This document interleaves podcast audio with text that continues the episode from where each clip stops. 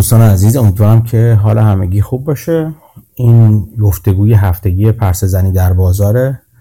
ما هر هفته دور همگی جمع میشیم تقریبا هر هفته و در مورد مسائل روز بازار و مسائل خارج از بازار اخیرا در با هم دیگه صحبت می‌کنیم. شکل گفتگو شکل آزاد هست. هر کس از هر چیزی که دلش می‌خواد حرف می‌زنه. اون مسائل خارج از بازار اخیرا مربوط هستش به مسائلی که در ایران میگذره و خیزشی که مردم ایران داشتن. در مورد بازار هم که حالا روال عادی خودش رو داره راجع به مسائل مختلفش حرف می‌زنیم با هم دیگه. این گفتگو ضبط میشه و در طول هفته می‌تونید توی پلتفرم های پادگیر مختلفی که در دسترس دارید اونا رو بشنوید.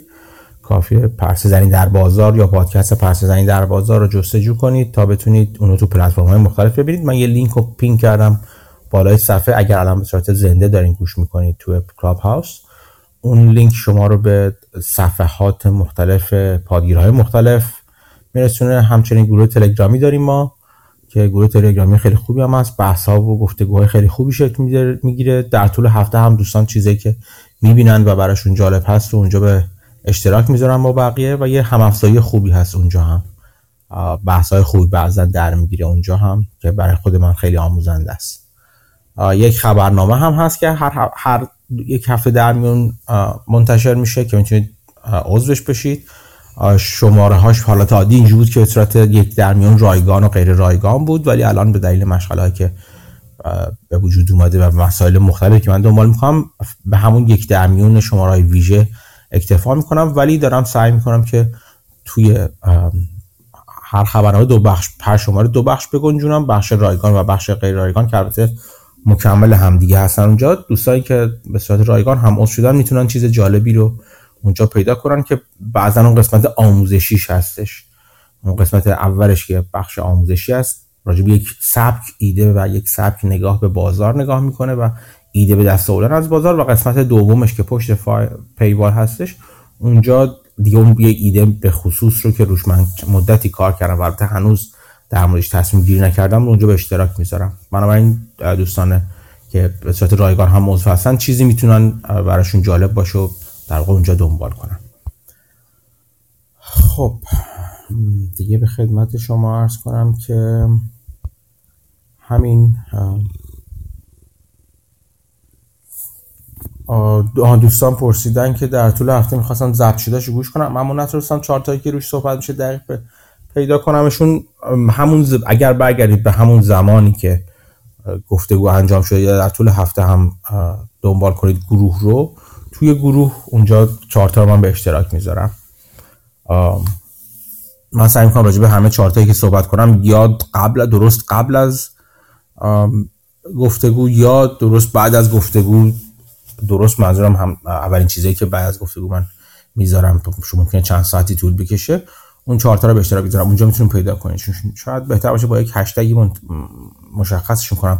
متاسفانه گروه تلگرام با اینکه این گروه رو این امکان رو گذاشته که مپس بندی کنه گروه ها رو موضوع بندی کنه ولی امکان برای گروه هایی که متصل به یک کانال هستن مثل گروهی که ما داریم توش صحبت می‌کنیم فراهم نشده. اتفاقا به این فکر هستم که اون کانال رو کلا حذفش کنم. چون کانال فقط عملا چیز یک طرفه من با افراد هستش که حالا خیلی دلیلی نداره.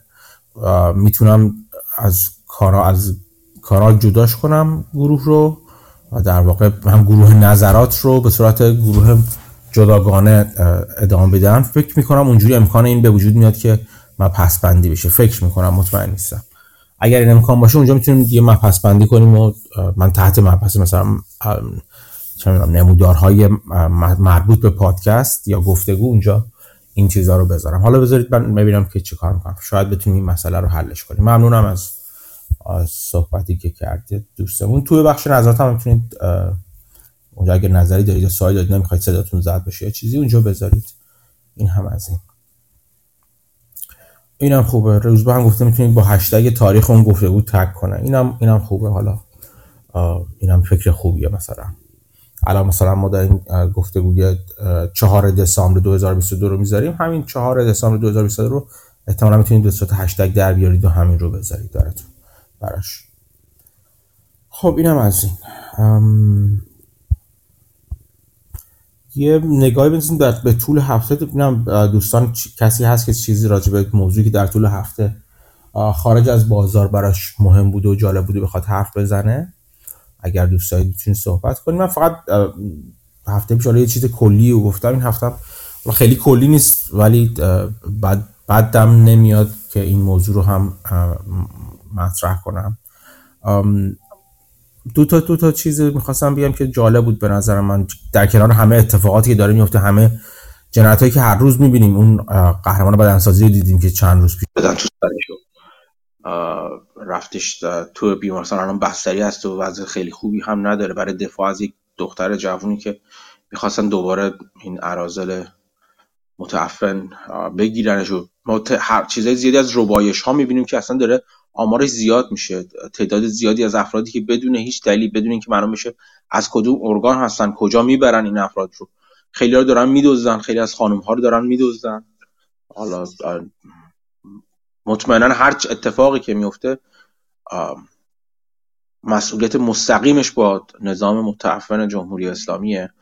یک چیزی که نباید فراموش کرد حداقلی که نباید فراموش کرد اینه که وقتی بازداشت کنندگان نه لباس و رسم درستی دارن نه خودشون موظف می‌بینن و مجبور می‌بینن به ارائه حکم یا چون خندهدار به نظر می‌رسه این روز ولی چیزی که قانون وجود داره براش دیگه. حکم حکم قانونی از طرف قوه قضاییه باید اعلام بشه که طرف داره به چه دلیل بازداشت میشه کجا داره میره کجا می‌تونن پیگیرش باشن. جدا از اینکه بازداشت موقت قوانینی داره که مدت ها سالیان سال تو ایران اجرا نمیشه. یه تکلیف فردی که بازداشت موقت شده باید ظرف خیلی مدت کوتاهی در واقع مشخص بشه یا بره بازجویی یا بره بخیر باید معلوم بشه نمی‌تونه تو بازداشت موقت باشه. وقتی این اتفاقا داره میفته فراموش نکنیم اگر هر اتفاق دیگه بیفته چه می‌دونم اصلا یه آدم ربایی توی تهران اتفاق بیفته مثلا. دو, دو نفر باجگیر بیان یه آدمی رو بدزدنش یا آدمی رو بزنش. هر اتفاقی که بیفته باید از چشم نظام دید به خاطر اینکه اونها وقتی عمله های اینها نظام خودشون موظف به شناسایی ارائه حکم و روال قانونی نمی‌بینن بنابراین هر اتفاقی بیفته میشه میشه و باید از نظر قانونا گفتی اینها این اتفاقات هم به دست این عرازل نظام اتفاق افتاده. اگه تخریبی می‌گیره اگه آدم ربایی انجام میشه اگر تعرضی میشه همه اینها. چون ماشاءالله همه این اقدامات رو تکمیل کردن این افراد. این این وحوش انجام دادن. بنابراین هر اتفاق دیگه هم بیفته. حتی اگر حتی اگر واقعا به, به توسط افراد متصل به نظام انجام نشده باشه باید از نظر قانونی متوجه نظام دونستشون به دلیل اینکه خب برای اون یکی اعمالشون هیچ پیگردی پیگیری نمیشه براشون کرد. هیچ شناسایی از خودشون نشون نمیدن. بنابراین اینها هم به اوناست این یه نکته بودش که می‌خواستم بگم.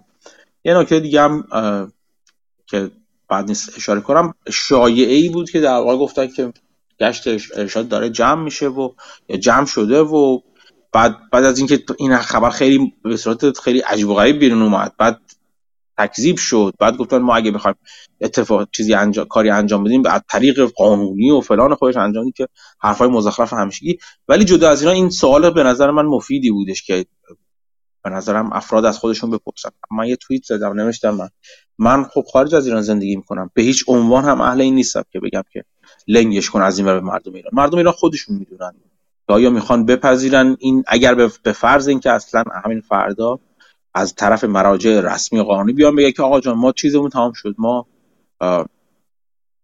ما گشت تمام شد و دیگه اصلا اصلا, اصلا به فرض اینکه حالا گشت تمام شد ربطی به حجاب حجاب اجباری نداره.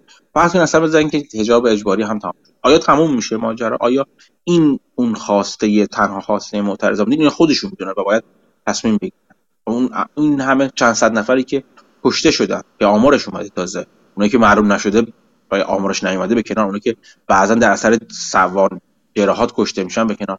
این همه آدم ربوده شدن. پنج, پنج هزار نفر آدم بازداشت شدن که اون روز من می‌خونم فقط اسامی سه هزار خوردهشون مشخص شده ظاهرا. و این, این مقدار آمار مال چند روز پیشه. مطمئنا الان بیشتر هستش این آمار با این سرعتی که در انجام جنایت و پلیدین وحوش دارن این همه اینا اینا این همه آدمی که چشماشون کور شده این همه آدمی که صدمه دیدن جنازه هایی که دزدیده شده. یکی از تخصص های جنازه ربایی رو دارن به تخصص های پلید خودشون رو می‌کنن. این اینها آیا فراموش یا آیا بخشیده میشه؟ با خود مردم من یعنی واقعا خودم من نه جای اونها هستم نه در موقعیت اونها هستم بنابراین نمی‌دونم. ولی این سوالی هستش که خوب خوب هست به نظرم. افراد و مردم از خودشون بپرسن که چی می‌خوان؟ چی می‌خوان الان از این ادامه اعتراضاتی که دارن. چه اتفاقی منتظرن؟ آیا منتظرن گشت ارشاد تموم بشه؟ این الان ادامه کشته هایی که دارن میدن مردم ادامه افرادی که دارن کشته میشن بازداشت میمونن همه این همین جنایات. آیا هدفشون این بودش گشت ارشاد فقط برداشته بشه؟ بسیار خوب. اگر اینجوری خب لابد خود مردم تصمیم می‌گیرن که آره اوکی آرام میشه دیگه. ولی خب به نظر من میاد که بدونی که من توصیه ای دارم. من توصیه نمی‌کنم اصلا به هیچ چیزی. چون این سر دنیا در ساحل امن نشستم و می‌دونم می‌فهمم اینو اینقدر شعور دارم حداقل. اون بر دنیا خود مردم من که باید که چه کار می‌کنم ولی اینو می‌تونم تحلیل گرانه بگم با نگاه تحلیلی بگم. که به نظر من نمیاد که این خواست مردم باشه. چون برای همچین خواستی اینجوری آدم اینجوری از خودشون نمیگذرن از جون خودشون نمیگذرن. و صحبت ها و شعارهایی که می‌کنن هم من یادم نمیاد. خب مدت ها حرفی از گشت ارشاد جمع باید گردد یا حجاب آزاد باید گردن یا آزادی حجاب از این چیزا من نمیشنم تو شعارهای مردم. چیزهای دیگه ای میشنوم. حالا به عهده خود مردم که بگن که آیا چی می‌خوان از زندان اینا ولی سوال خوبیه. سوال کردن همیشه این کردم خودش و موقعیت خودش رو بسنج جایی که هستش اتفاق خوبیه. اینم یه نکته. یک نکته جانبی دیگه هم خواستم بگم که بازم راجع به این یه توییت زدم. و اون اینه که راجع به جهتگیری که می‌کنیم من تو خب اونایی که من تو توییتر می‌شناسم می‌دونم که کم به پراپارای بقیه نمیپیچیدم یا نمیپیچم اصولا. ولی خب بعد از اینکه این اتفاقات شروع شد اعتراضات بالا گرفت و جدی شد به نظر من. یعنی وقتی من حداقل من عقلم رسید که به نظرم اومد که این اعتراضات اعتراضات خیلی کوتاه مدت نیست و یک بن اصلی داره. من به این به نظرم رسید که این روال رو برای خودم بذارم. به شما هم پیشنهاد می‌کنم که در موردش فکر کنید نه اینکه لزوما انجامش بدید این چیزی بود که من به نتیجه به این نتیجه رسیدم. اینکه خیلی خیلی به دنبال این نباشم که حالا از در مورد آدم ها مو رو از ماست بیرون بکشم مگر اینکه و یا بهشون گیر بدم تا, زمانی که و مادامی که فکر کنم اونها هم دارن در راستای حرکت مردم حرکت می‌کنن. بازتابنده و منعکس کننده صدای مردم هست. اینکه من خودم چه اختلاف عقیده ای با روشاشون چقدر دارم یا ندارم سعی کنم اینو تا حدی در درجه دوم بذارم. مگر اینکه فکر ب... مگر اینکه واقعا از نیت اونها خبردار باشم با توجه به توابقی که دارن. چیزی مثل نایاک رو من به هیچ عنوان نمی‌تونم باهاش کنار بیام. به خاطر اینکه می‌دونم اگر تجربه اینو بارها و بارها و بارها ثابت کرد که اگر این گروه یا امثال همچین گروه یا مشاله کم هم نیستن یا حتی عمله های مجانی امثال این گروه.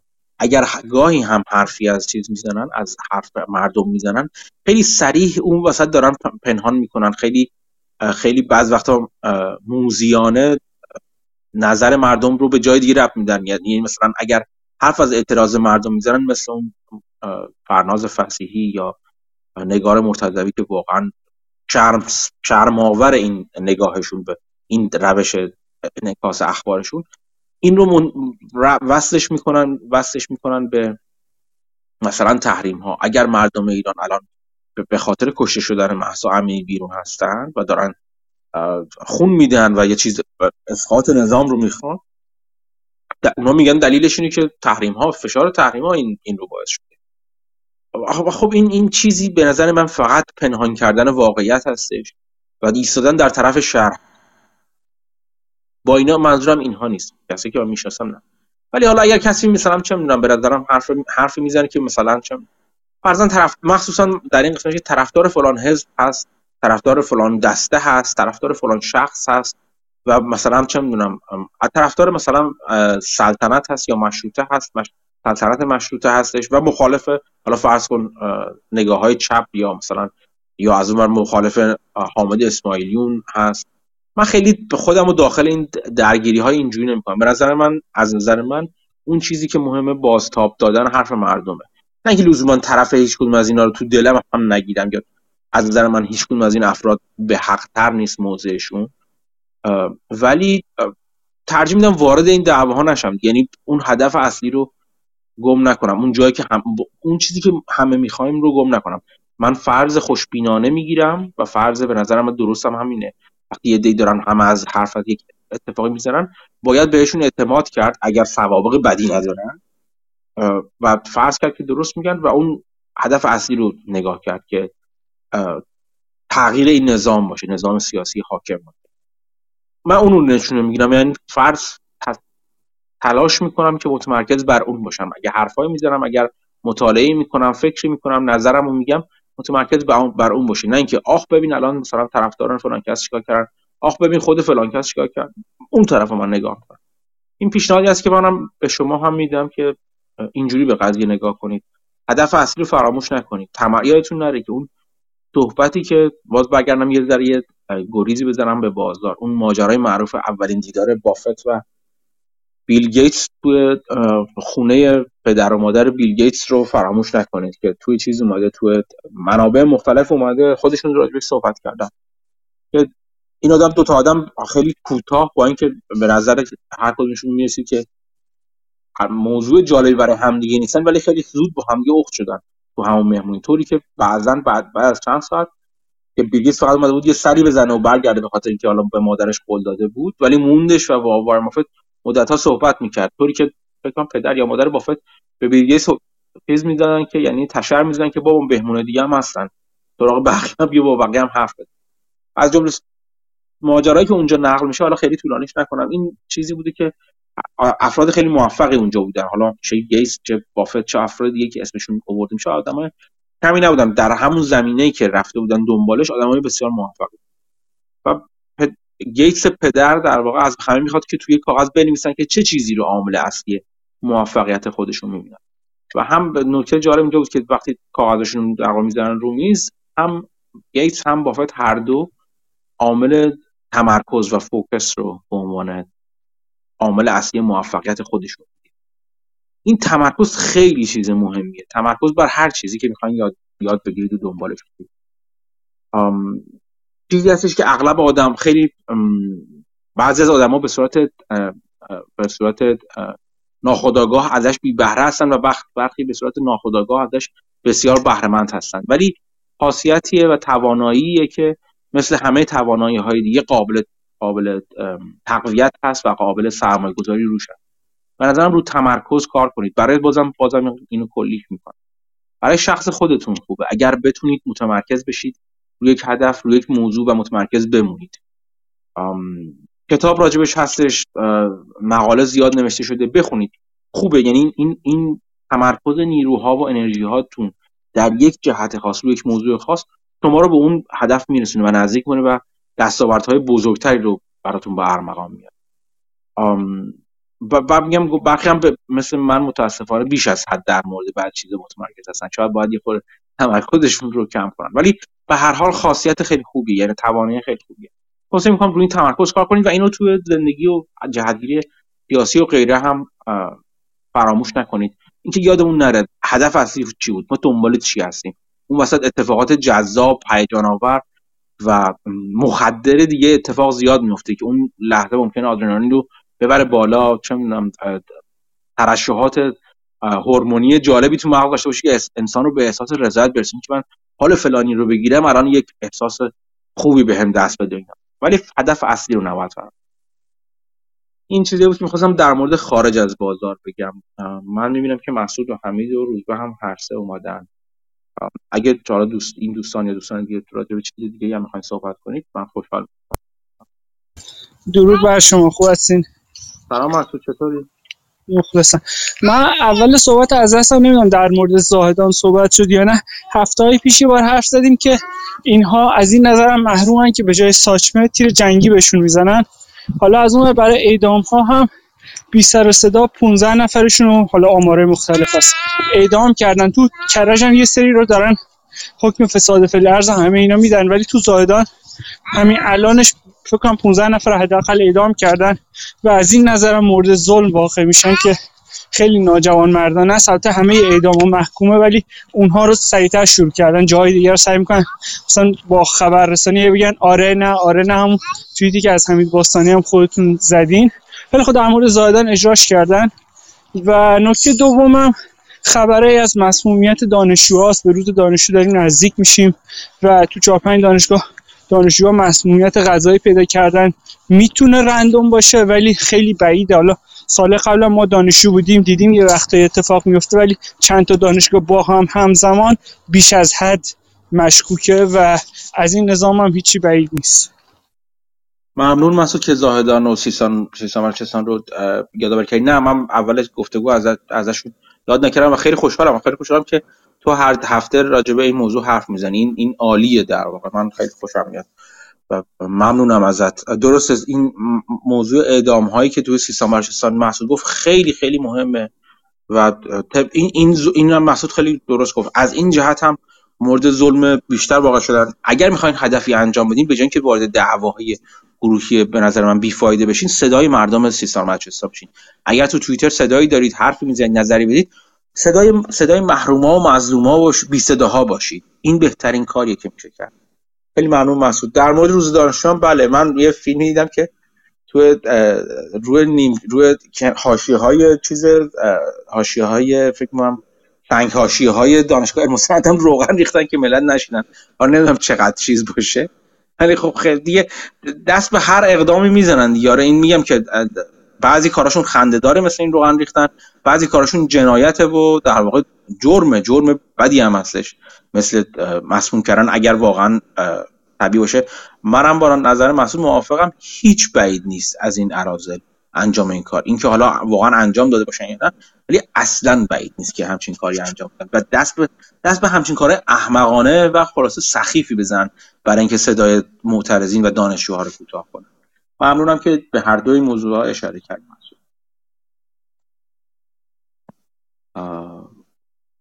روزبه اگر داری حرف من صداتون نمیشنوم. باید فکر کنم دوباره باید بری از اتاق یه بار بیاری بیرون و بیای تو. چون می‌بینم میوت نیستی ولی من صداتون نمیشنوم.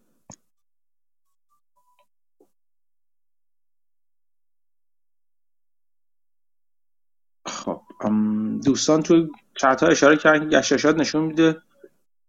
اینا سیاستشون رو تغییر دادن. نگران کننده است که دوباره سر مردم کلاه بزنن. درسته. اصولا عقب نشینی که من هم تا از این نظام دیدم همش عقب نشینی های مزورانه بوده و فقط برای میگم فرار کردن از اون بزنگاه خاص بوده. این این حرف کاملا درستی هستش. منم منم موافقم با حرف خب اگر دوستان یه صحبتی راجع به چیزی نظرن یه سر بریم یه سرم راجع به موضوعات بازار حرف بزنیم. این گفتگو من سعی می‌کنم کوتاه نگه دارم. زیر دو ساعت یک ساعت و خورده نگهش دارم. چون هم خودم کار دارم هم فرمت کوتاه گفتگو متمرکز تر ما رو نگه میداره و بعدا هم برای دوستانی که میشنون ظاهرا بهتر هستش. هفته گذشته که گذشت چیزی که من برام جالب بوده رو بگم.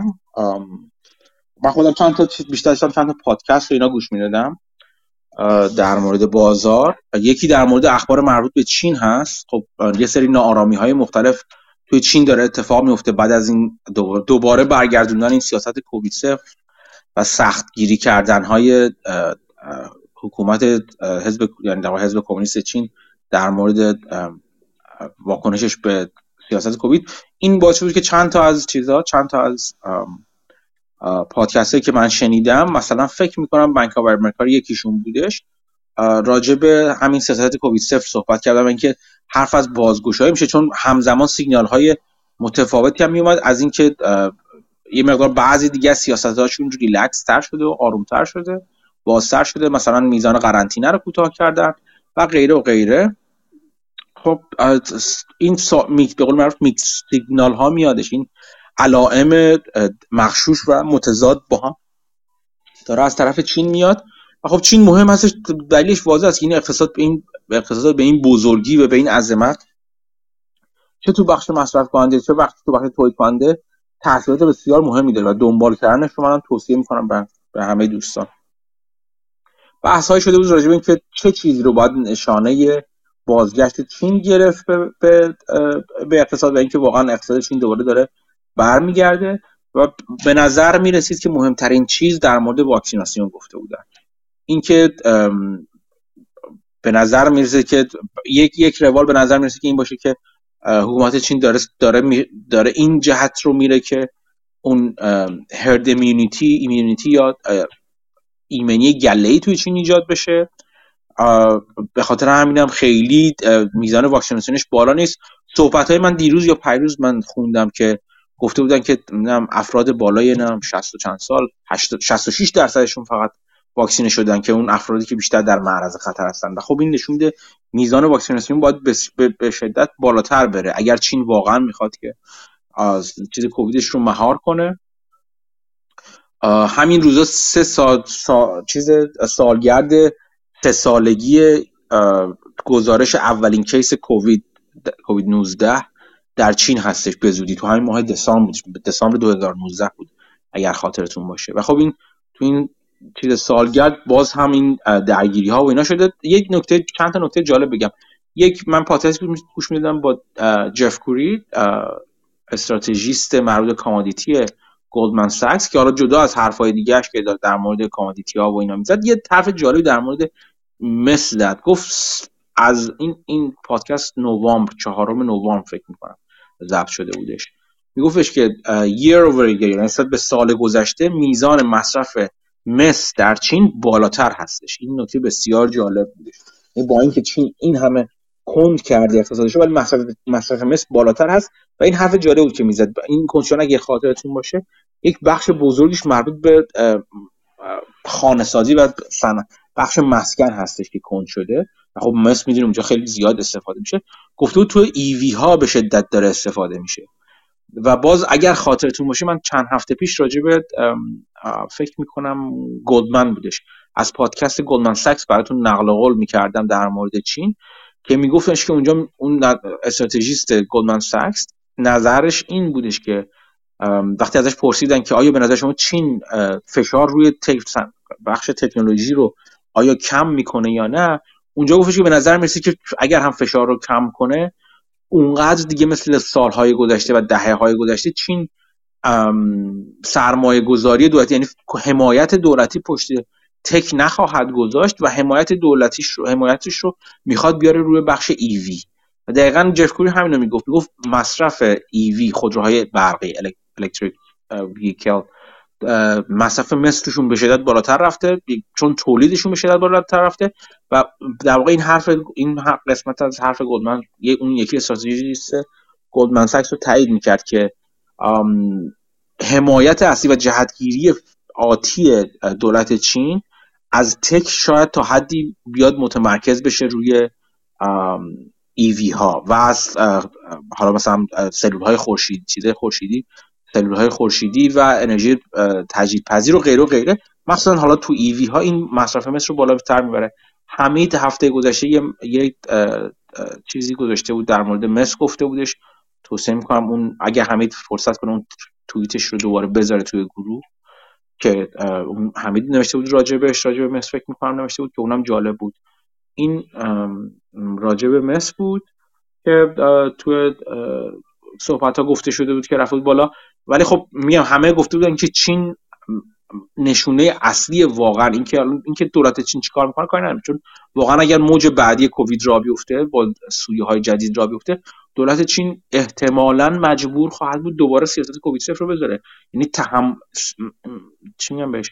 سیستم درمان چین تحمل این فشار زیاد بستری های بالا رو نداره و این این سیستم اصولا در همین را راست و البته اینکه حفظ صورت کنن دیگه. این چینی ها وقتی قبول نکردن استفاده از واکسن های mRNA رو قبول نکردن و خودشون هنوز دسترسی بهشون پیدا نکردن با واکسن های خودشون نتونستن این این روند کووید رو مهار کنن. حالا حتی همون واکسیناسیون خودشون با واکسن های خودشون هم اونقدر جامع و کامل انجام نشده که می‌گفت. دو تا چند تا چیز می‌گفت. می‌گفت یکی اینکه واکسیناسیونشون احتمالاً چینی ها افزایش میدن. دوما سعی می‌کنن تا اونجایی که می‌تونن و فشار به سیستم درمانشون نمیاد چیز رو ریلکس نگه دارن. ولی می‌گفت نشونه اصلی که ببینیم چین به سمت درستی داره میره همین در واقع واکسیناسیون هاست. یه چیز دیگه هم در مورد چین می‌خواستم آها این بودش. یک چیز دیگه من جای خوندم راجع به یه چند تا نمودار دیدم. راجع به ناآرامی های اخیر که یه مقایسه کرده با ناآرامی های میدان تیانانمن. فکر کنم سال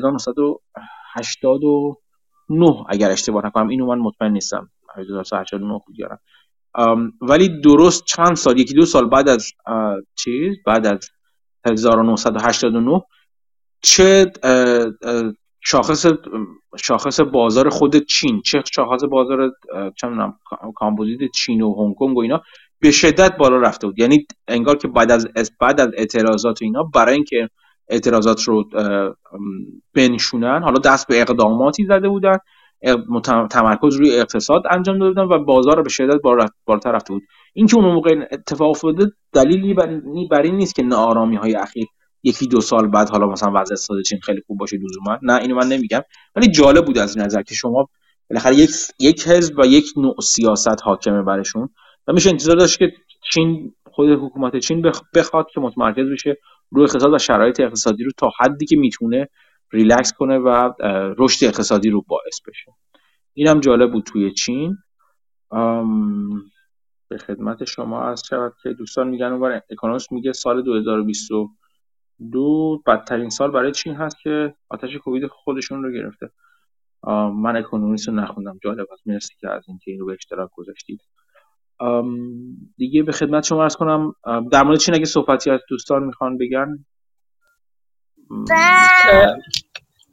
من یه نکته فقط داشتم. این آمارا رو من از چند تا پادکست جای دیگه دیدم که چین تعداد تخت های امرجنسیش پر مثلا پر پر 100ش مثلا دو سه تا از جای دیگه دنیا پایین تره ولی داستان اینه که خب کووید هم ورژن جدیدترش ظاهرا خفیفتره و واکسن هم روش ظاهرا خیلی اثری نداره. یعنی واکسن های قبلی رو این اینا نزدن احتمالا برای این نسخه جدید خیلی فرقی نمی‌کنه نسخه جدید کووید. و اینکه این نسخه ملایم تر یعنی آدمای کمتر نیاز دارن برن امرجنسی یعنی یه نگاه خوشبینانه هم اینه که چین اگه باز کنه. خیلی کووید می‌گیرن ولی اتفاق بدی نمیفته صحبت خوبی بودش. من راستش نمی‌دونم که سوی قالب الان توی چین چیه. آیا اون BA5 سوی قبلی یا BQ1 سوی جدید است که نسبت به چیز؟ نسبت به واکسن ها مقاوم تر هستش ولی علا... یعنی وخامت حال مریض بعدش بدتر. من اینو نمی‌دونم. تو آمریکا می‌دونم که این سویه دوم که به نسبت به واکسن ها مقاوم تره ولی عوارض خفیف تری هم داره غالب هستش. باید اینو اینو من جای ندم این این سوال خوبیه این نکته خوبی که ببینیم الان سویه قالب توی چین کدوم سویه است. این حرف درستی سلام. یه یه جمله من فقط بگم. یه سیاست هم گذاشتن که ساپورت کنن وضعیت مسکن اینا بهتر بشه. یعنی این می‌تونه برای سالهای بعد مثبت بشه درسته. مرسی. مسعود. آره. سلام همین چه ببخشید من بس پریدم وسط حرفت. سلام. مخلصم. در مورد این مسئله چین من یه پادکستی گوش دادم خیلی جالب بود. گفتم به شما هم بگم که اگه می‌خواید گوش بدید. یه کسی هست به اسم جیکوب شاپیرو. یه پادکستی داره به اسم Cognitive Dissident در مورد مسائل ژئوپلیتیک و اینا صحبت می‌کنه. توی قسمت آخرش در مورد همین مسئله چین صحبت می‌کرد. یه نکته خیلی جالبی رو که می‌گفت می‌گفت که فارغ از این که حالا برای سیاست کووید صفر چه اتفاقی میفته می‌گفت انگاری بازار فراموش کرده که مشکلاتی که اقتصاد چین داره خیلی ربطی به سیاست کووید صفرش شاید نداشته باشه. می‌گفت که یکی مشکل همین مسکن بوده که همچنان پابرجاست. یکی دیگه مشکل در واقع مشکلاتی بود که دولت و حزب کمونیست چین برای سکتورهای مختلفش اقتصادیشون به وجود آورد. مثلا کاری که اومد با علی بابا و انت گروپ و کارهایی که مثلا با اون شرکت تنسنت اگه اشتباه نکنم که توی حوزه بازیا برای کودکان کار می‌کرد و اینا می‌گفت این مشکلات هم رفت نشده. ولی می‌گفت که من دارم یه خوشبینی در واقع بی دلیل نسبت به دلایل فاندامنتالی که در مورد مارکت چین وجود داره می‌بینم توی بازار. در مورد مسائل سیاسی و اینا هم قشنگ صحبت می‌کرد. یه سری مقایسه جالبی همونجوری که گفتی با اتفاقاتی که توی تیان آنمن افتاده بود انجام می‌داد. حالا من پادکستش رو شیر می‌کنم. اگه کسی علاقه داشت گوش بده. من خودم همیشه قسمتاش رو گوش میدم. خیلی تفسیرهای جالبی می‌کنه. ممنونم حمید. آره لطف می‌کنی. اگه بشنوید من من با این پادکست آشنا نیستم. دوست دارم منم بشنوم چیه نظرشون. درسته این به هر حال اقتصاد چین دچار مشکلاتی هستش. اون چیزی که کووید سیاست کووید صفر باعثش داره میشه در واقع تشدید تاثیر این مشکلات هست یه جورهایی دیگه. همونجور که مسعود گفت و یادآوری درستی کرد من هم اخباری شنیدم راجع به یعنی خوندم. راجع به اینکه کمک هایی رو می‌خوام بکنن به بخش مسکن و اون بخش رو راه بندازن تا حدی ممکنه تا حد ممکن یه سری آزادسازی ها و سهلگیری های سادگیری های اعتباری دارن به بخش مسکن در تزریق می‌کنن که امیدوارن که کمک کنه. در مورد تنسنت و علی بابا گفتی من همین دیشب فکر می‌کنم یه مقاله از فاینانشال تایمز رو به اشتراک گذاشتم. در م... که جالب هست خوندنش. من توصیه می‌کنم که یه نگاه بهش بندازیم این از در این باره بیشتر خواهیم شنید و خواهیم خوند احتمالا. ماجرا این بودش که گفته بودش که از اونجایی که فشار دولت بایدن به چین بابت محدودیت دسترسی به semiconductor ها یا design های پیچیده semiconductor ها در واقع داره بیشتر میشه از این نظر چین رفته سراغ RISC 5 تا به جای ARM که یه شرکتی که فکر می‌کنم فکر می‌کنم مال سافت بانک هستش عملا. یه design ش مال intellectual property ش مال سافت بانک هست. اینو مطمئن نیستم. به جاش رفت می‌خواد بره سراغ طراحی RISC 5 که یک طراح سبک طراحی اوپن سورس هستش. فکر می‌کنم فکر بازم بازم من اسم رو خاطرم نیستش. فکر می‌کنم دانشگاه استنفورد اولین بار این رو معرفی کرده. و از این و می‌خواد روی این متمرکز بشه برای اینکه برای اینکه تا حدی فشار آمریکا رو در مورد سمیکانداکتورها کوتاه کنه کم کنه. این این بسیار جالب بود و بابت این کار قرار یک کنسرسیومی یا یک گروهی و کارگروهی رو تشکیل بده از نهادهای مختلف و شرکت های مختلف اون کمیته چی چی علمی چین مثلا از این کمیته های دولتی فلان و خودشون توش هستش و تنسنت و علی بابا و یکی دو تا قول تکنولوژی دیگه هم توشون هستن. و از این نظر میگه که انگار ظاهرا از اونها داره دعوت می‌کنه که سرمایه گذاری کنن روی این و حمایت می‌کنه. در واقع داره چراغ سبز نشون میده. این به نظر می‌رسه که اگر اونها هم این موضوع رو جدی بگیرن و این موضوع جدی باشه در واقع می‌تونن یک سری آسونگیری هایی و در واقع باج ها یا امتیازاتی از دولت بگیرن بابت سایر فعالیت های خودشون. اگر قسمتی از اون سرمایه گذاریاشون رو بیارن روی این قسمت. این هم جالب بود برای هر دوی تای این دوتا. من گزارش جدیدتری از علی بابا نخوندم نسبت به دفعه قبلی که باهاتون صحبت کردم ولی خب علی بابا خیلی خوب داره همچنان به نظرم شرکت قوی داره پیشرفت می‌کنه ماجرا متفاوت از حالا در مورد سهامش چه اتفاقی میفته من هنوز خبری ندیدم راجع به اون گروهی که رفته بودن هنگ کنگ از طرف SEC دسترسی پیدا کنن به مدارک حسابرسی شرکت های چینی. نمی‌دونم مسعود خبر جدیدی داره در این مورد یا نه؟ این خبر نداشتن خودش خبر مثبته چون ددلاینشون دسامبر و اگه تا الان جلو نمی‌رفت خب الان خبر میدن okay جلو نرفت. مثلا نمی‌تونم مثلا یه هفته آخری یا از صفر تا صد داستانه برم. پس این یعنی احتمالا داره جلو میره. بعد یه خبر راجع به جک ما بود که یه شیش ماهی هست رفته برای خودش توی ژاپنه و یعنی خب چین اجازه داده بشه از چین خارج بشه ولی خب همچنان low profile داره.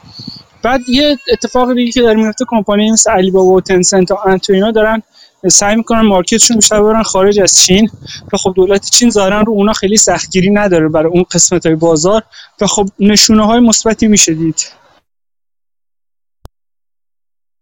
ممنونم ممنونم. آره باید دید که واقعا چون الان وارد ماه دسامبر هم شدیم و ببینیم که واقعا چه خبری میاد ازش بیرون. مطمئنم که قسمت بزرگی از این این ماجرا خارج از هیته بازار و توی اون چیز جی 20 یا حل یا یا حل و فصل یا کلا به گره خورده بودش. به هر حال این این روی روی ورق روی بازی هست دیگه. یعنی که حالا اساسی دسترسی پیدا بکنه نکنه اینا. مطمئنا با فش با جهتگیری های سیاسی میشه میشه تحت تاثیر قرارش داد. و حالا باید دید که چون تو جی 20 هم با هم اینا دیدارش کردن بایدن و دوست عزیزمون رهبر حزب کمونیست چین. باید ببینیم که چه اتفاقی از اون میفته. خلاصه این ماجرای چین من خواستم راجع به چین یه صحبتی بکنیم که حالا یه اشاره هم بکنیم. پادکستی که حمید گفته رو گوش خواهم کرد. من هم ببینم که چی گفتن اونجا. و دنبال کردن چین جالب هست دیگه از نظر. از چین بگذریم. یه یه جدولی من گذاشتم بالا بانک آف امریکا که یه جدول بازدهی های اسید کلاس های مختلف بودش. و خب خیلی خیلی جالب اینه. اینم همونطور که گفتم باید گذاشت کنار نمودارهای دیگه که گفتم جلو چشتون باشه. و خب این این خیلی جالب هست اگه نگاه می‌کردین چرخه بودن بازار خیلی قشنگ میشه توشون دید. بعد یه نمودار یه نمودار در مورد امرجینگ مارکت گذاشتم. نسبت امرجینگ مارکت به S&P 500 مثلا گذاشتم. به نظر می‌رسه که امرجینگ مارکت آینده خوبی خواهند داشت. در طول چند سال آینده. بازدهی های خوبی خواهند داشت. مخصوصا اگر با این به این نگاه بهش نگاه کنید که قدرت دلار کمی اون قوت عجیب و غریبی بود که گرفته بود ارزش عجیب و غریبی که بده کرد کمی در حال شور شدن هستش و همینا اتفاقات خوبی برای امرجینگ مارکت هستش که می‌تونه اتفاق بیفته. به اون چرخ به اونا نگاه کنید یه بار دنبال کنید که چه چه اسید های بهترین بازدهی توی فلان سال داشتن و بعد سالهای بعد چه اتفاقی افتاده یا کدوم اسید کلاس ها بازدهی بسیار بدی داشتن. چه اتفاقی براشون افتاده؟ کجا کدوم دارن اون وسط ها به صورت میانگین حرکت می‌کنن؟ خیلی تلاطم خاصی ندارن سال به سال. اینا اینا چیز جالبی. اون جدول جدول به نظر من بسیار بسیار جالب توجهیه برای دنبال کرد یک چیز دیگه هم که می‌خواستم یه ماها اون یکی نمودار خوبی که گفته بودم و ازش گفته بودم که جلو چشتون باشه خوبه که اونم گذاشته بودم هفته های قبل اون عقب بودن بازار نسبت به اقتصاد هستش دیگه. که اینکه یه تو هر از recession ها و رکودهای قبلی وقتی میزان earning و سودش سوداوری شرکت ها به حد اقل خودش می‌رسه بازار مدت ها قبلش به حد به پایین حد خودش رسیده و شروع کرده رو به بالا رفتن. و وقتی ارنینگ و سوداوری شرکت ها دیگه بالا رفته بازار مدت هاست که بالاتر رفته و گذشته. این پیشگو بود پیشگویانه بودن حرکت های بازار رو خیلی خوب توش نشون داده. این روزا از این نظر میگم که همونطور که بارها به شما گفتم من یکی از پادکست های بسیار کوتاه یعنی دو دقیقه سه دقیقه است که دنبال می‌کنم. پادکست مربوط به مورگان استنلی هستش و ویلسون. فکر کنم تد ویلسون یا همین ویلسون هستش که فکر می‌کنم سی آی اوش هستش. یکی از افرادی که من خیلی خوشم میاد نوع نگاهش به بازار. با اینکه تریدر درون خودشون نمی‌تونه ساکن کنه و اصلا شاید هم اصلا پولشون البته اینا از اون جهت در ولی خیلی جالبه که تاکید تاکید درستی کرده بود او و کسان دیگه تاکید درستی به این کردن که به قول معروف میگن می‌گفتن که چیز حرفشون که earnings will bottom in 2023 یعنی سال 2023 میزان سوداوری شرکت ها به حداقل خودش می‌رسه و رو به افت خواهد بود. و این خودش باعث میشه که بازار در واقع چه می‌دونم اون جدا از اینکه multiple اش contract کرده در اثر مثلا بالا رفتن نرخ بهره حالا خود E هم کم نه تنها P به E کم میشه کم شده به دلیل افزایش نرخ بهره و که نرخ در واقع درصد discount rate هستش نرخ تنزیل باشه افزایش نرخ تنزیل باشه. بلکه خود E هم کاهش پیدا می‌کنه و حتی با P به E کاهش پیدا کرده حالا بازم باید انتظار که بازار بازم پایین تر بره.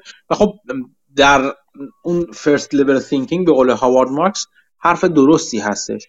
ولی ماجرا این هستش که یادمون نباید بره که بازار بازار پیشگویانه حرکت کنه تمام هدف اون نمودارها بر این مبنا بود که بازار پیشگویانه عمل می‌کنه. اگر قرار مثلا سه سال دیگه earning شرکت ها به حداقل خودش برسه بازار اونو می‌بینه و بعد وقتی می از حداقل حرف می‌زنم اینو یادتون باشه. مخصوصا تو finance اینجوری نگاه می‌کنن. وقتی میگن سال 2023 earning به حداقل خودش می‌رسه یعنی از اون 2023 به بعد روند صعودی خواهد بود. بازار اینو می‌بینه و از الان ممکنه و خیلی زودتر نکردم ممکنه و از خیلی زودتر میره به سمت اینکه خب قیمت که بالا خواهد رفت. دیگه بنابراین منم شروع می‌کنم قیمت های بالا بالاتری میدم.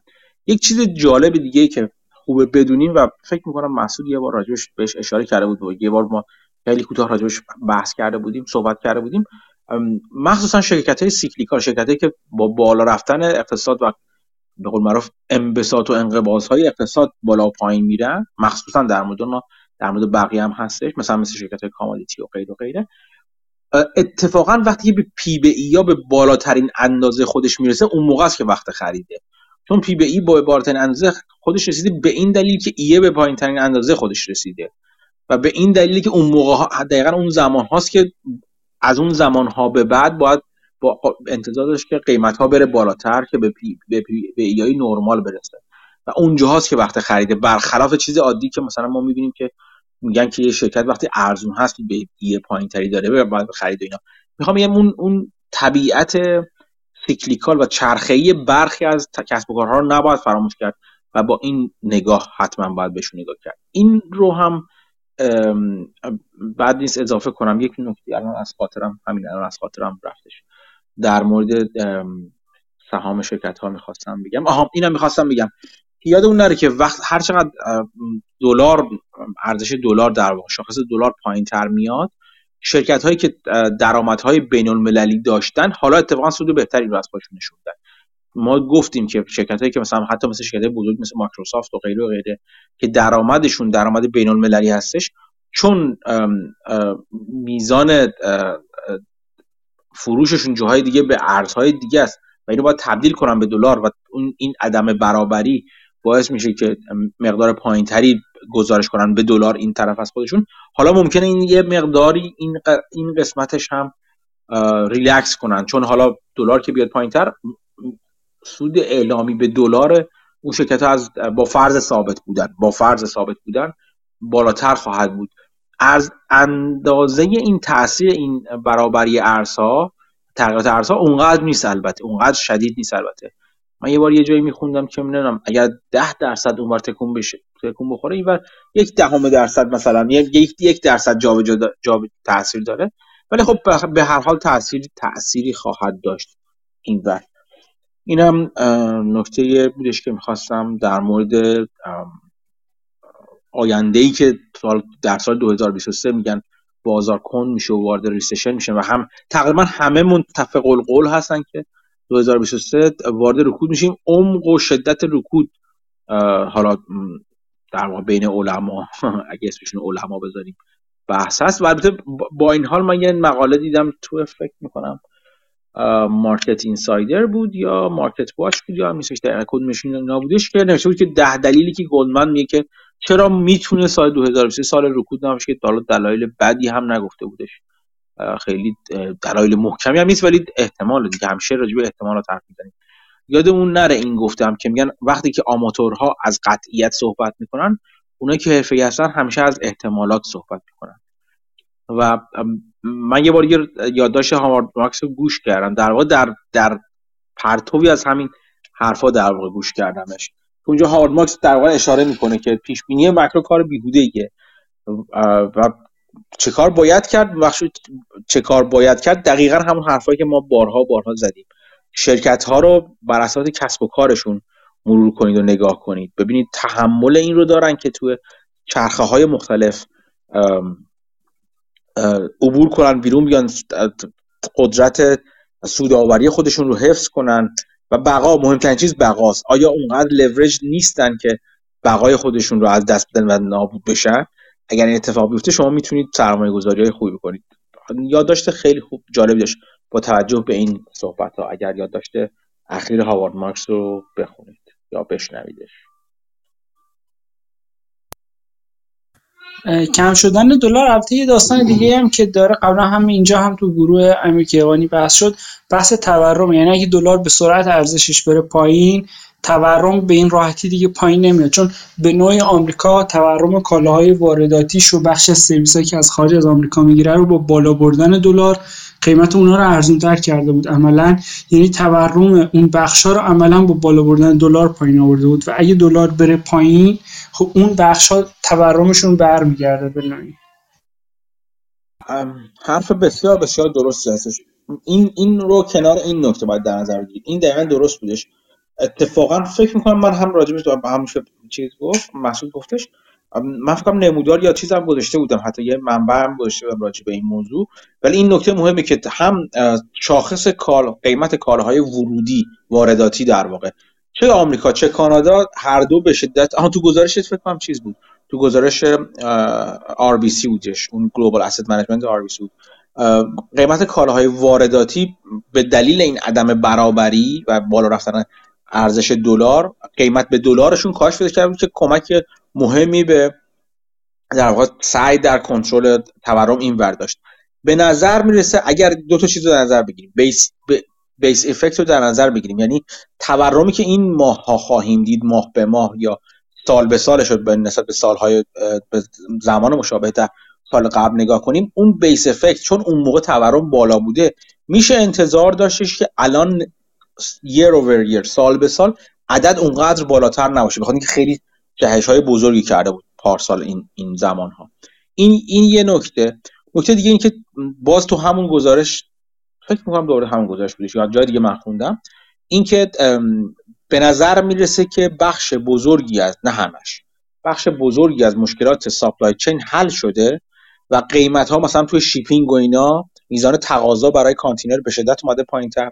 معطلی معطلی کشتی های حمله کانتینر توی بندر لس آنجلس و اینو تو بندر ونکوور به شدت پایینتر اومده. چون من خودم با اینا با هر دو اینا سر کار دارم و جنس های ورودی که حالا برای کار شرکت خودمون در واقع شرکتی که توش کار می‌کنم دریافت کنیم خیلیش از اون سمت وارد میشه دارم می‌بینم که این زمان انتظارها بهبود پیدا کرده. قیمت های کانتینرها به شدت پایینتر اومده. به نظر مثل اون بخش مربوط به اون چیز مربوط به مشکلات supply chain تا حد زیادی تخفیف پیدا کرده و یک جورهایی این این الان پایینتر رفتن دلار در, در زمان خوشی خوبی انجام داره میشه. یعنی به موقع داره انجام میشه.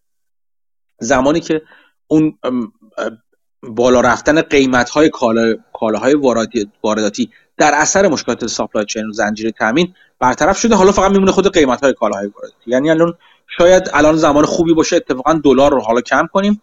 که بیایم از این نظر تورم این روی قیمت های داخلی تاثیر گذار بشه اینو باید در, در راستای همین با همدیگه دیدش با هم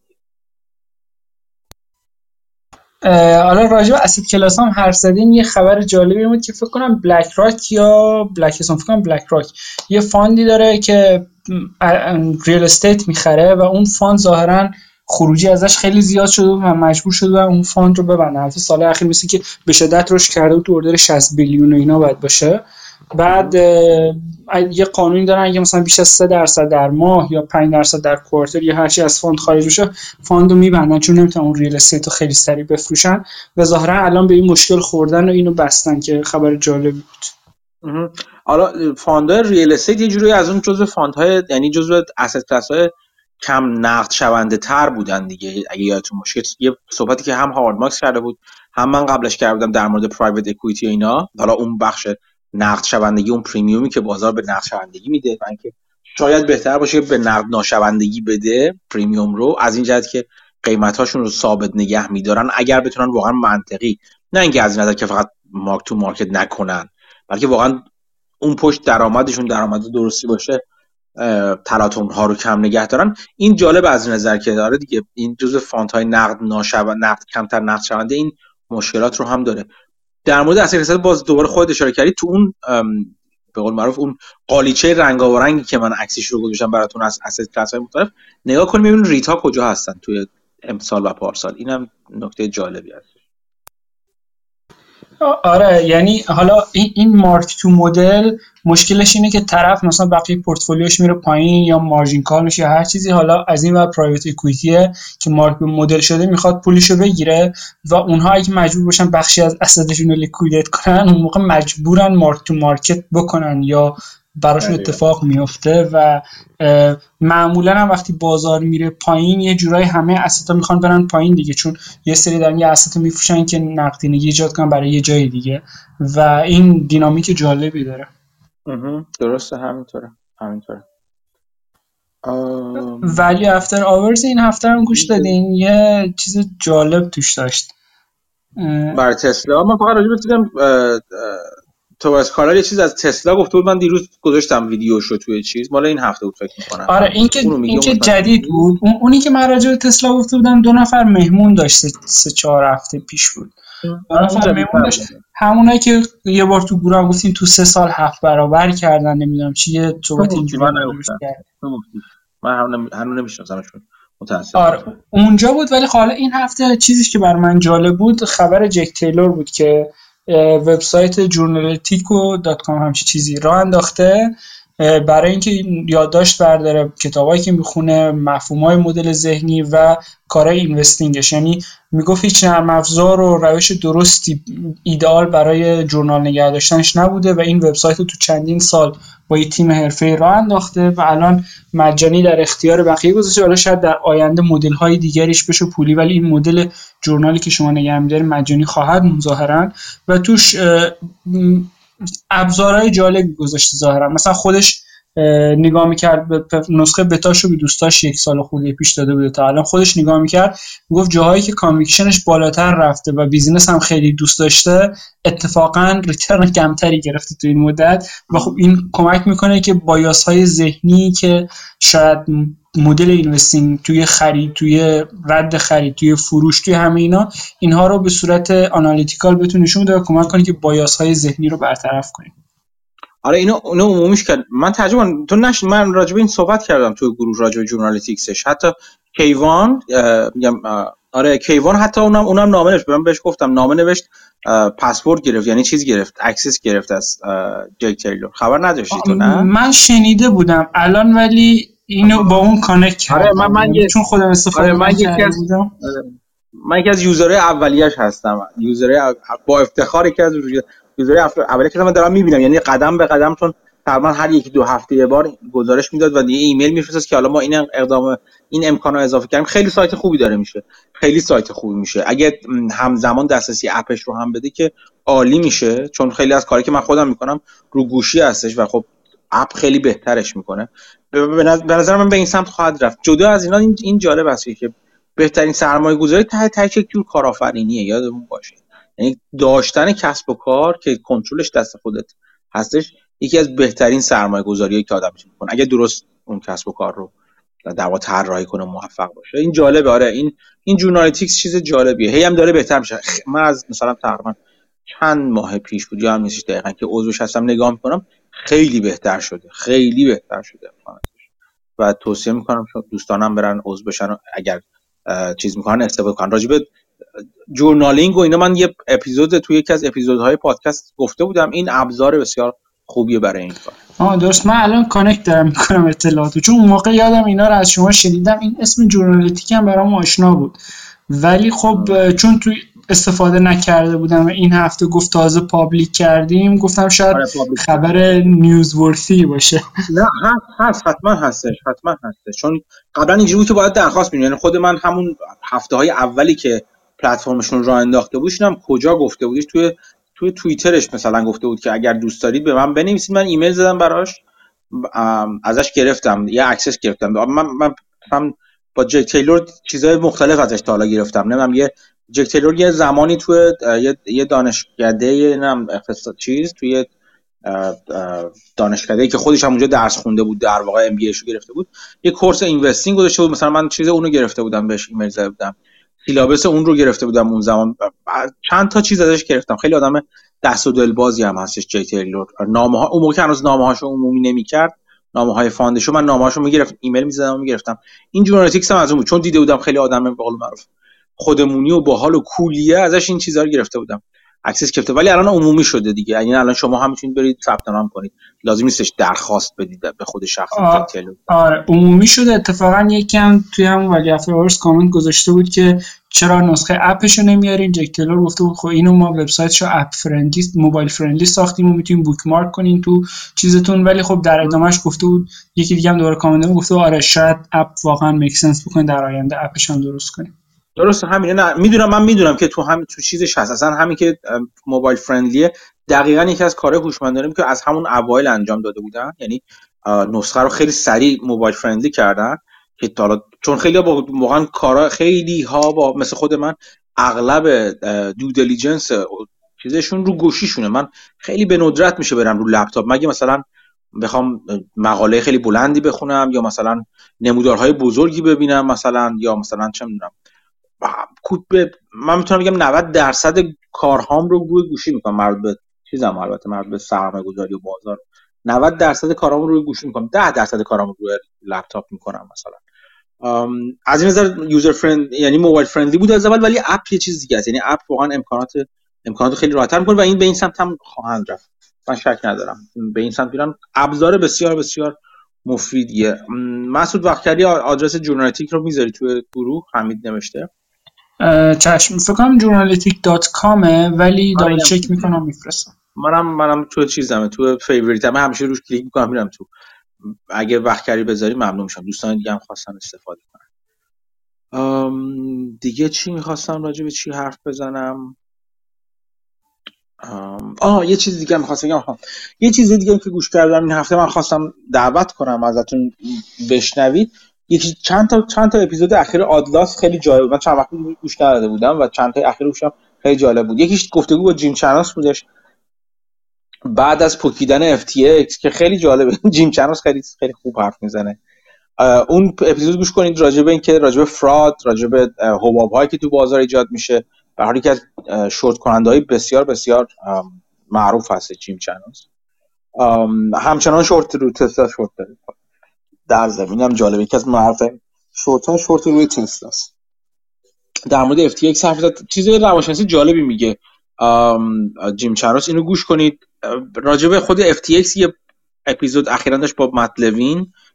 اون رو گوش کنید که این اپیزود بعد از یه اپیزود قبلی بودش که خود مت لوین با SBF سم بانکمن فرید چیز کرده بود صحبت کرده بود.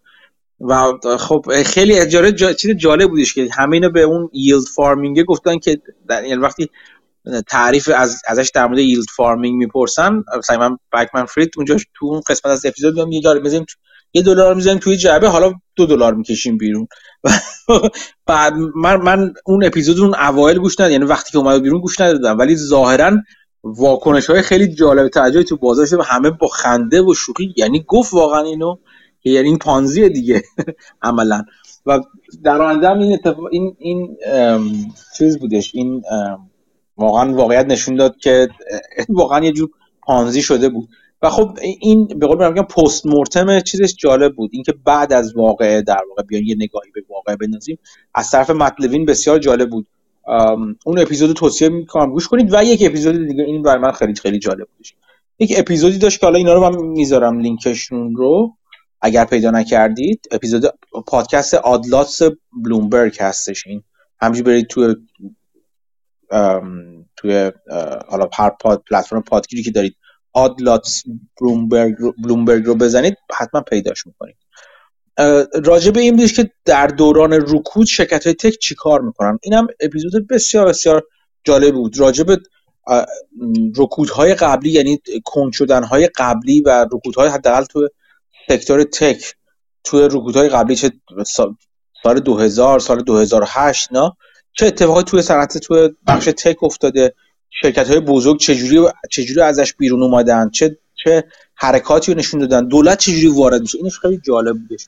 در مورد اینکه دولت چجوری وارد میشه چه نقشی می‌تونه داشته باشه؟ آیا تزریق های دولتی تزریق های مالی دولت می‌تونه کمک کنه؟ اینا من خیلی نمی‌خوام وارد همه جزئیاتش بشم. بسیار بسیار اپیزود آموزنده بود به نظر من. بسیار بسیار اپیزود آموزنده بود. یک چیز بسیار جالبش این بودش که این گفت سراغ شرکت هایی باید رفت شرکت تکی باید رفت که اتفاقا با دولت کار دارن. و این خب خیلی جالب بود دیگه. من بلافاصله یاد سهام یکی از سهام مورد علاقم کرد هیچ سهمی هم توش ندارم همچنان ولی جزو اولین سهامی بود که تو حتی توی پادکست اون شماره های اول پادکست ازش حرف زدم افتادم. و اون شرکت پالانتیر بود. پالانتیر این روزا فکر کنم بوده هفته خورده نزدیک 8 دلار داره معامله میشه. روال های فاندامنتالش رو به بهبود هنوز گرونه به نظر من ولی ممکنه همیشه هم گرون بمونه. این رو هم نباید فراموش کرد. و بسیار جالب هستش. اینو بذارید در کنار یه نموداری که از McKinsey من گذاشتم در مورد cyber security و اینکه صنعت cyber security نسبت به چیزی که باید باشه در در طول ده سال آینده مثلا 7 ده سال آینده چقدر کوچیک هنوز و چقدر بزرگ خواهد شد این صنعت. با توجه به اهمیتی که داره پیدا می‌کنه و ما می‌خواهیم دید که در سالهای آینده واقعا cyber security خیلی خیلی مهم میشه. و این ماجرای Palantir رو بذارید کنار اون و به شرکت های دیگه هم فکر کنید که مخصوصا طرف دولت هستن. خب Palantir از این نظر جلوتر هستش دیگه نظر cyber security و اطلاعات حالا فقط cyber security نیستش. که طرف طرف کار با دولت هستن و روی این بخش متمرکز هستن. یک نکته جالبی که می‌گفت این بودش که دولت اصولا اینجوری نیست که خیلی میگفتش که government is not in business of putting pressure on contractors. یعنی دولت روال کارش این نیستش که وقتی با پیمانکاران خودش طرف میشه بچلوندشون برای قیمت. یعنی اینجوریه که خیلی مثل مثل شرکت خصوصی دیگه مثلا مثل آمازون یا والمارت نیستش که supplier شو بچلونه تا آخرین قطرش ازش بخواد بیرون بکشه اینا. اگر قیمت معقول باشه و معمولی باشه چیز میشه. دولت پرداخت می‌کنه. و این باعث میشه که از نظر مارجین ها چون بارها بارها صحبت کردیم که مارجین های شرکت ها این این سالها باید انتظار داشت خیلی در خطر بیفتن. و خب این شرکت هایی که با دولت طرف هستن می‌تونن تا حدی در حاشیه امنیت بهتری نه کاملا به عالی در حاشیه امنیت بهتری باشن. از نظر حفظ مارجین هاشون. این این نکته رو فراموش نکنید. در کنار اون یه اپیزود من دوباره گذاشتم از Bank of America راجع به sector defense دفاعی sector دفاعی. و اینکه خیلی خیلی جالب بود. اون اون اون پادکست رو هم اون اپیزود پادکست رو هم گذاشتم همین الان اون رو هم گوش کنید و نکات بسیار بسیار جالبی میگه اون تحلیلگر Bank of America اینم یه چیز دیگه بود که حالا اینا رو هم این, این چیز sector defense رو گذاشتم. باز اسم پادکست چیز رو اگر بخواید بشنوید بذارید من یه دقیقه. بذارید من ممنون که گذاشت.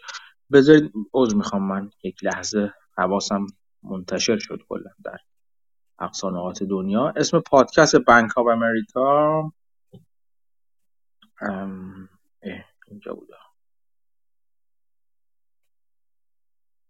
الان براتون میارم اسم پادکست Bank of America رو حالا من اطلاع دیگه اصلا ندارمش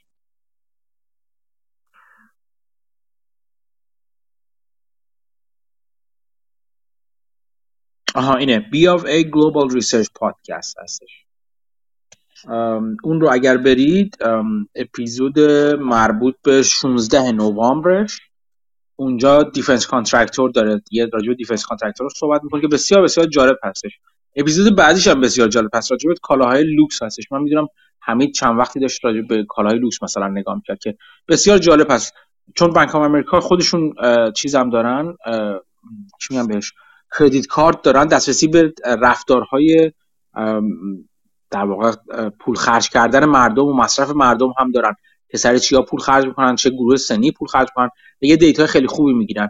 و صحبت هایی که می‌کرد این بسیار جالب بود در مورد luxury goods کالاهای لوکس. این که می‌گفت نسل جدید اومدن حالا وارد خرید کالاهای لوکس شدن و یه سری کالاهای لوکس متفاوتی رو بعدا می‌خرن. و این جالب بود که می‌گفت تو اینم فکر می‌کنم این رو با با اغماز گوش کنید. ولی می‌گفت تو نمی‌دونم ده سال اخیر یک رشد 9 درصدی بسیار یک نواختی داشته بازار کالاهای لوکس. و خب خیلی جالبه همچین چیزی. این پایداری رشد 9 درصدی خیلی خیلی جالب هستش تو سالهای اخیر و می‌گفت این به نظر می‌رسه که این رشد همچنان هم ادامه پیدا خواهد کرد. وقتی هم همچین رشدی حرف می‌زنیم می‌تونیم در نظر بگیریم که زمانهایی که بازار میفته در یک لحظه در یک در یک سهم یا یک سکتور چقدر چقدر زمان خوبی هستش که برای اینکه وارد بازار بشیم اون موقع. اینم نکته جالبی بودش. محسود گذاشت که از اون بخش بیاوری راجع به صنایع دفاعی. این این این بخش خیلی خیلی جالب بود. یک نکته بسیار جالبی که من دقیقا به این نکته اشاره کردم و تا حالا خودم کمتر باید اعتراف کنم بهش فکر کردم و با اینکه برای بسیار علاقمند هستم به سکتور دفاعی. این هستش که سکتور دفاعی سکتوری که اون بخش یه بخش بزرگیش راجبه چون صنعت پیشرو یعنی اون نوک پیکان صنعت و تکنولوژی در دنیا اغلب اوقات بخش صنایع نظامی و دفاعی در واقع به کار می‌گیرن و جلو می‌برن. و خب این این مثل حالا یه جوری مثل فارماسوتیکال یا مثل بایوتک میمونه. ولی این باعث نمیشه که این یک نکته تفاوت بزرگ که با بایوتک داره این هستش که هزینه این بخش رو اغلب دولت داره میده. یعنی شما نگاه کنین مثلا همین چند روزی با مفکن بی بی سویه که چیز اومد بیرون رو گرومن اومد بیرون. و خب اینا یه بخش بزرگی از بودجهشون بودجه آرندیشون هست برای اینکه این کالاهای نظامی جدید یا این های بزرگ تکنولوژی رو تو اون صنعتی که توش اون بخشی توش دخیل هستن جلو ببرن و این هزینه بالایی میطلبه دیگه. توی pharmaceutical bio توی biotech مخصوصا این ریسک وجود داره که اون R&D که هزینه نمی‌کنن مثل venture capital میمونه. خیلیش ممکنه به نتیجه نرسه و اون و این باعث میشه که خیلی از شرکت های venture capital عملا هزینه زیاد هزینه شرکت های biotech در معرض نابودی باشن. هی می‌بینیم که بین میرن شرکت جدید به وجود میاد. خلاص بخش بزرگی از اگر بشه گفت capital destruction مثلا از بین رفتن سرمایه تو این بخش R&D این اتفاق میفته ولی نکته جالب در صنایع نظامی هستش که اسپانسر و حمایت کننده R&D اینها اتفاقا دولت هستش. و این باعث میشه که خب خیلی ریسک ریسک این شرکت به شدت بیاد پایینتر تو این تو این صنعت دفاعی. و این خیلی جالب می‌کنه این ماجرا رو. جدا از این که حالا یک به نظر من یک tailwind و یک عامل پشتیبان بزرگی این سالها در در واقع پشت صنعت دفاعی هستش و اون تحولات و تنش های ژئوپلیتیک رو به رو به فز افزایشی هستش که این روزها و این سالها می‌بینیم و خواهیم دید به نظر میرسید در این pod این این اپیزود بانک آف امریکا رو هم گوش کنید که به نظر من بسیار بسیار جالب توجه بود. فکر کنم اینا بود چیزی که من داشتم. دوستان دیگه می‌خواین صحبتی کنیم. در مورد این صنایعی که از دولت پول می‌گیرن اون برکشایر انرژی هم همچین صنعتیه دیگه. اونم خیلی جالبه. همه برکشایر نیست ولی بخش بزرگیشه. و خب بیمه هم معمولا میگن آن کرولیتد اسست دیگه. یعنی این دوتا رو بذاریم کنار هم در, در کنار پولی که بافت داره و می‌تونه بزخری بکنه. وقتی بازار میره پایین برکشایر هم می‌تونه شامل این دسته از کمپانیایی که الان توضیح صنایع دفاعی باشه یه جورایی. درسته من موافق هستم. راجع به کلا بخش رگولیتد میگم که هرچی من خود من هر چه سوادم راجع به بازار آرمار رو افزایش پیدا می‌کنه از خیلی بی سواد به کمتر بی سواد تبدیل میشم. تازه با قسمت های مختلف این که بافت داره چی می‌سازه اون مجموعه بزرگی که حالا خودش از تابلو نقاشی که اسم می‌بره چی داره چه چیزی رو داره شکل میده بیشتر بیشتر برام آشکار میشه دیگه. میفهم که چی چی چی در نظر داشت و کدوم سمت داشت می‌رفت. راجع به بخش regulated و بخش انرژی اشاره کردی بد نیست اشاره کنم که توی شماره اخیر خبرنامه راجع به special situation من حرف زدم که اتفاقا راجع به special situation به همین ترتیب هست به همین راجع به همین موضوع هستش. اینکه یک یک شرکتی که دارای دو بخش دو دو یا چند در پای گفت دقیق ترش. دو یا چند بخش regulated و آن regulated هست؟ بخشی که تحت مقررات قانونگذاری قیمتگذاری دولتی هستند و نیستن. شرکتی که می‌خواد این شرکت تصمیم گرفته که این بخشا رو از همدیگه جدا کنه از همدیگه. و اون بخش رگولیتد رو بذاره کنار و جدا بذاره شرکت جداگانه جلو ببردش و بخش آن هم به صورت جداگانه جلو ببردش نکته جالب این است که اون بخش آن همین عدم تلاطم ها رو داره. که اتفاقا تو یک بازار متلاطم می‌تونه خیلی جالب باشه برای خیلی از سرمایه گذاری که تلاطم نمی‌خوان و یک به قول معروف سود سود کم کمتر شاید حتی ولی یک نواخت و تقریبا پایداری رو می‌خوان. براشون جذابتر می‌تونه باشه. در کنار اون بخش آن که اگر خوشبختانه بخش در حال رشدی باشه و مارجین های بالایی باشه در اون صورت می‌تونه اونم برای یه سری دیگه از سرمایه گذاران بسیار جالب باشه. و این اسپیشال سیچویشنی که توش بررسی کردم در مورد همچین شرکتی هست که این اسپیناف رو داره انجام میده. و این اسپیناف به نظر می‌رسه که می‌تونه ارزش آفرین باشه برای سهامداران این شرکت. اینم بعد اشاره کنم. به اون, اون من توضیحات بیشتر کاملتر رو بخش رایگان اون شماره اخیر خبرنامه دادم. توصیه می‌کنم برید گوش کنید. و اگر دوست داشتید مشترک بخش غیر رایگانش هم بشید که با خود ایده اونجا آشنا بشید.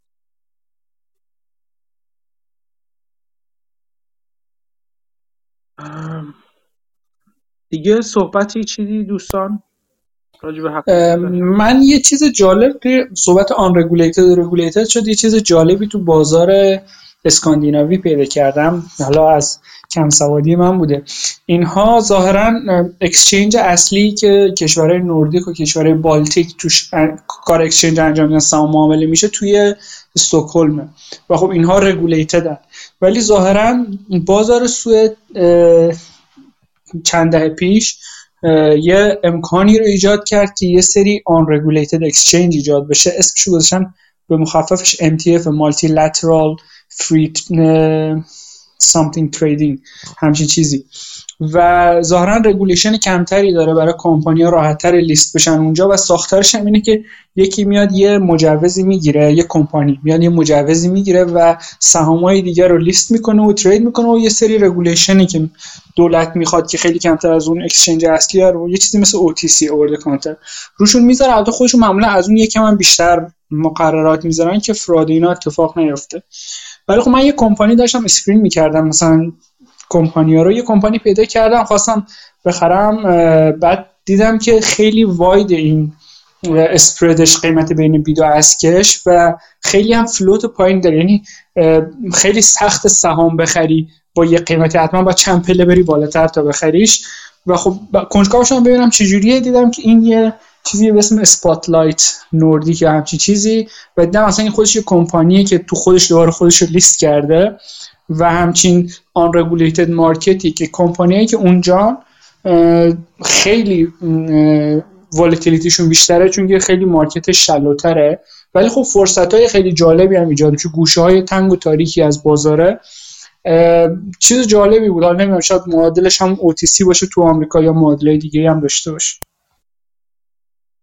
مرسی ممنون از اینکه بهش من خیلی نمی‌شناسم بازار چیزی ولی اینجوری که میگی آره شبیه OTC تو اوتیسی هم خیلی از شرکتی تو اوتیسی هستن اصولا به دلیل هزینه های پایینتر رفتن تو تو اوتیسی لیست کردن خودشونو چون شرکت کوچیکی هستن و نمی‌تونن مثلا سالی چند میلیون دلار بذارن برای اینکه لیستینگشون رو ادامه بدن و قوانین رو چیز کنن. ولی خودشون قوانینی که اجرا می‌کنن فراتر از یعنی مقرراتی خودشون اجرا می‌کنن و, و به قول معروف اون چیزی که اعلام می‌کنن اون نتایجی که اعلام می‌کنن اینا در حدی فراتر از نیازهای OTC برای اینکه حالا استانداردشون هستش. یا می‌خوان خودشون آماده کنن که اگر سرمایه بیشتری جذب کردن و مارکت کپشون بالاتر رفتش راحت تر بتونن برن تو لیستینگ های اصلی وارد بشن. آره اینجور که میگی شبیه شبیه اونه و جالب باید باشه که چه خبره توش.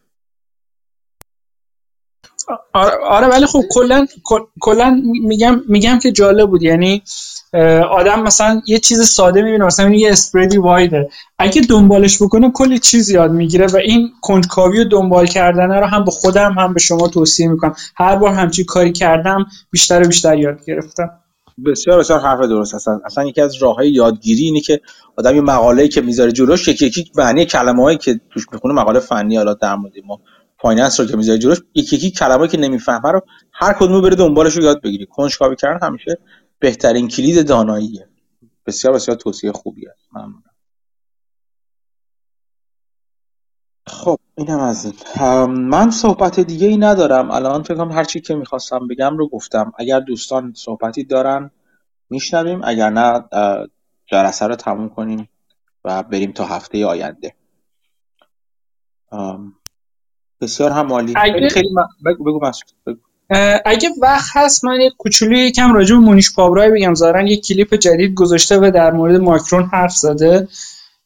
حالا اگه علاقه من دستین آره آره حتما. بگو بگو. این حالا من یه تیکه از کلیپشو تو گروه هم گذاشتم. صحبت کاملش هست. تو یوتیوب خود مونیش پابرای شیر می‌کنه.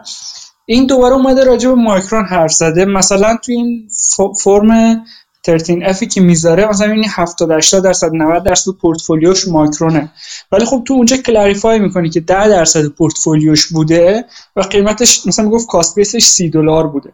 بعد قیمتش که رفته بالا یه موقعی تا 25 درصد پورتفولیوش هم شده و الان حدود 20 درصد پورتفولیوش اگه اشتباه نکنم. یعنی اینی که ما می‌بینیم 80 90 درصد تو 13F همینجوری که حدس می‌زدیم که سرمایه جای دیگه داره. خب این 90 درصد پورتفولیوش نیست. الان 20 درصد و کاست بیس حساب کنیم موقع 10 درصد بوده. بعد حالا راجع این حرف می‌زد که چرا این بت کار می‌کنه. می‌گفت که یه بخش از صحبتاش که اون صحبت قبلی بود که می‌گفت که خب اینا تو کار حافظن حافظن الان اولیگوپولی سه تا بازیگر بزرگ داره. و حالا یه سری اطلاعات بیشتر الان این سری داد. مثلا می‌گفت که کل مارکتش که داره رشد می‌کنه مثلا الان فرق 150 میلیارد دلار ما انتظار داریم که مثلا 3 4 سال دیگه 5 سال دیگه بشه 300 میلیارد دلار. بعد حالا میومد راجع به چیز حرف می‌زد راجع به سهم هر کمپانی حرف می‌زنه مثلا می‌گفت ما بریم با سامسونگ حرف می‌زنیم تقریبا 50 درصد مارکت داره. بهش میگیم شما مثلا گفت مثلا باشون حرف زدم میگم شما که کاست بیستون پایینتره چرا نمیاین رو قیمت مثلا رقابت بکنین که شیر بیشتری بگیرین اینا میگن که جواب داده سامسونگ اون مدیر سامسونگ که مارکت شیر بگیریم از 50 درصد بریم بالاتر هم مشکل می‌خوریم با رگولیتورها هم این که خود customer امون هم راضی نیستن دوست دارن چند تا option داشته باشن و دوست ندارن کل market یه بازیگر باشه. به خاطر همینا سر market share با هم compete نمی‌کنن. این دو کمپ تا کمپانی که این chip ها رو تولید می‌کنن. این یه aspect ش بود. یه aspect دیگه این می‌گفت که خب اون مرسلا که هر یه سال و نیم مثلا اندازه چیپ نصف میشه یا تعداد چیپ بر مثلا حجم دو برابر میشه یا هر چیزی اون الان دیگه ضعیفتر شده. یعنی عملا زمان بیشتری طول می‌کشه که اندازه چیپ ها کوچیک بشه چون دارن به لیمیتش می‌رسن. مثلا هر پنج سال دو برابر میشه. و خب این باعث میشه هزینه کپکس اینا خیلی بیاد پایینتر. چون لازم نیست اکویپمنتاشون و طراحیاشون همه رو عوض بکنن. و اینا رو که میذاش کنار هم می‌گفت که این Micron potential اینو داره که مثلا یه مثلا five bagger بشه یه مثلا تو سه چهار سال آینده. اگه شد که چه بهتر؟ اگه نشدم okay ما 10 تا bet داریم مثلا هر کدوم 10 درصد پورتفولیو 5 تا 6 تاش که خوب کار بکنه برای ما کافی. اینا رو توضیح می‌داد. یه چیز دیگه که می‌گفت می‌گفت تو این صنعت ها اینا به جایی که collude بکنن مثلا خب که غیر قانونی باشه میان هی press release می‌ذارن و توش مثلا یکی میگه من فروشم رو اینقدر می‌خوام بیارم پایین. یکی میگه من قیمتم رو اینقدر می‌خوام ببرم بالا. و این سه تا عملا به صورت قانونی و public با هم حرف می‌زنن و collaborate می‌کنن یه جورایی. به خاطر همین اون ساختار oligopoly شو خیلی دوست داره و فکر می‌کنه که bet خوبیه. و میگه اگرم نشد بازم ما اون قد برامون مهم نیست ولی فکر می‌کنیم که bet خوبی و صحبت می‌کرد که چارلی مانگر هم همچین توضیحاتی شنیده و دوست داشته این بت رو. گفتی میانگین خریدش سی دلار بوده؟ اینجوری آدم رو گفت تو ویدیوش بله. میانگین گفت یا اون موقع شروع کردم خریدن. نه گفت کاست بیسمون سی دلاره یعنی من حدسم اینه که یعنی میانگین این جمله. آره درست. درست الان فکر کنم نزدیک 60 دلاره 50 خورده آره حالا الان 50 خورده اگه یادم بود. ولی خب می‌گفت می‌گفت تقریبا الان 20 درصد پورتفولیومونه. می‌گفت یه بازی تا 25 درصد هم رفته بود. البته خب باز بستگی به سهام‌های دیگه هم داره که چقدر بالا پایین میشن. ولی خب فعلا 20 درصد پورتفولیوش اینه که از اینجا میشه گفت که مونیش پاورای پورتفولیوش چقدر هم هست. یعنی این اطلاعات هم داره میده. من گفت چقدر چقدر توش گذاشته؟ تو فایل چیزش هست دیگه 13 افش. ما ماکرونش رو می‌بینیم. اگه بدونیم این 20 درصد پورتفولیو خود ضرب در پنجش بکنیم ببینیم کل پورتفولیوش چقدره. تمرین خوبی همین یه دقیقه بریم تو Dataroma ببینیم چنده. Pabrai. Super investors. بذار می‌تونم پیداش کنم الان. Find. این Micron جالب بود که Li Lu هم مثل Pabrai که یه 13 افش یه بخش عظیمش مایکرون بود لیلو هم همینطور بود. اونم یه قسمتی که ما می‌بینیم بسیار بسیار جالب. داره توی چیز توی دیتا رو ما داره میگه حدودا یک میلیون و 800 هزار تا شیر داره سهم داره با قیمت 50 دلار. که الان بالاتر هستش میشه 91 میلیون دلار. حالا بگید شما 100 میلیون دلار مثلا. گفته بودین 20 درصده. آره یعنی کلا 500 میلیون دلار مثلا کل پورتفولیوی الان Mohnish Pabrai احتمالا. بذار ببینم. آره چون 500 میلیون دلار احتمالا باید باشه. این این می‌تونه باشه. جالبه دو تا چیز دیگه شه BAM رو داره Brookfield Asset Management من اینو خیلی دوست دارم. این Brookfield Asset Management هم آدم بسیار جالبی هن. مخصوصا که کسایی که جزء یعنی شرکت کسب و کارهای مربوط به اینفراستراکچر رو می‌خرن که به نظر من خیلی جالبه هیجان انگیزه و اس که درصد خیلی کمی داره. عملا هیچی. تو اس بود فروخت اومد بیرون فکر کنم ولی بم جالبه. بروکفیلد اسید منیجمنت هم از این قسمت پورتفولیوش اون موقع مثلا 7 میلیون دلار بودی که عدد بدی نیست. ولی باز جالبه که مثلا کل کل دارایی ما تو تا آخر سپتامبر گزارش آخر سپتامبر اون بخش سر چیز سهام آمریکاییش یه چیز حدود همون 100 میلیون دلار بوده. یعنی شما حساب کنین 100 میلیون دلار تو آمریکا داره اونجوری که حالا داریم حساب می‌کنیم و یه چیزی در حدود چون اگه 500 میلیون دلار بشه 400 میلیون دلار 80 درصد سهامش خارج از آمریکاست عملا. اینم نکته جالبیه. یه حدسایی هم میشه زد. مثلا یکی از اسداش احتمالا ترکیه است یکیش احتمالا هنده یکیش هم احتمالا چینه که تنسنت یا هنگ کنگ. این ستا رو احتمالا میشه حدس زد. با کاملا موافق هستم در مورد این دوتایی که گفتی مخصوصا ترکیه و تنسنت. جالبه آره. جالب بود. اگه فرصت کردیم مسعود این لینک رو بذار بچه هم خواستن ببینن ببینن این گفتگو پابرای رو چش. مرسی ممنونم. خیلی خیلی ممنون. گفتگو خیلی خوبی بود. من خیلی چیزا یاد گرفتم از همه دوستان. متشکرم که شرکت کردید در گفتگو. به یادگیریتون ادامه بدید به تمرکزتون ادامه بدید. متمرکز بمونید. راجع تمرکز بیشتر بخونید به نظر تا هفته دیگه که دور همگی جمع بشیم مواظب خودتون و اطرافیانتون باشید. و خدا نگهدار همتون دوستان. خدا نگهدار.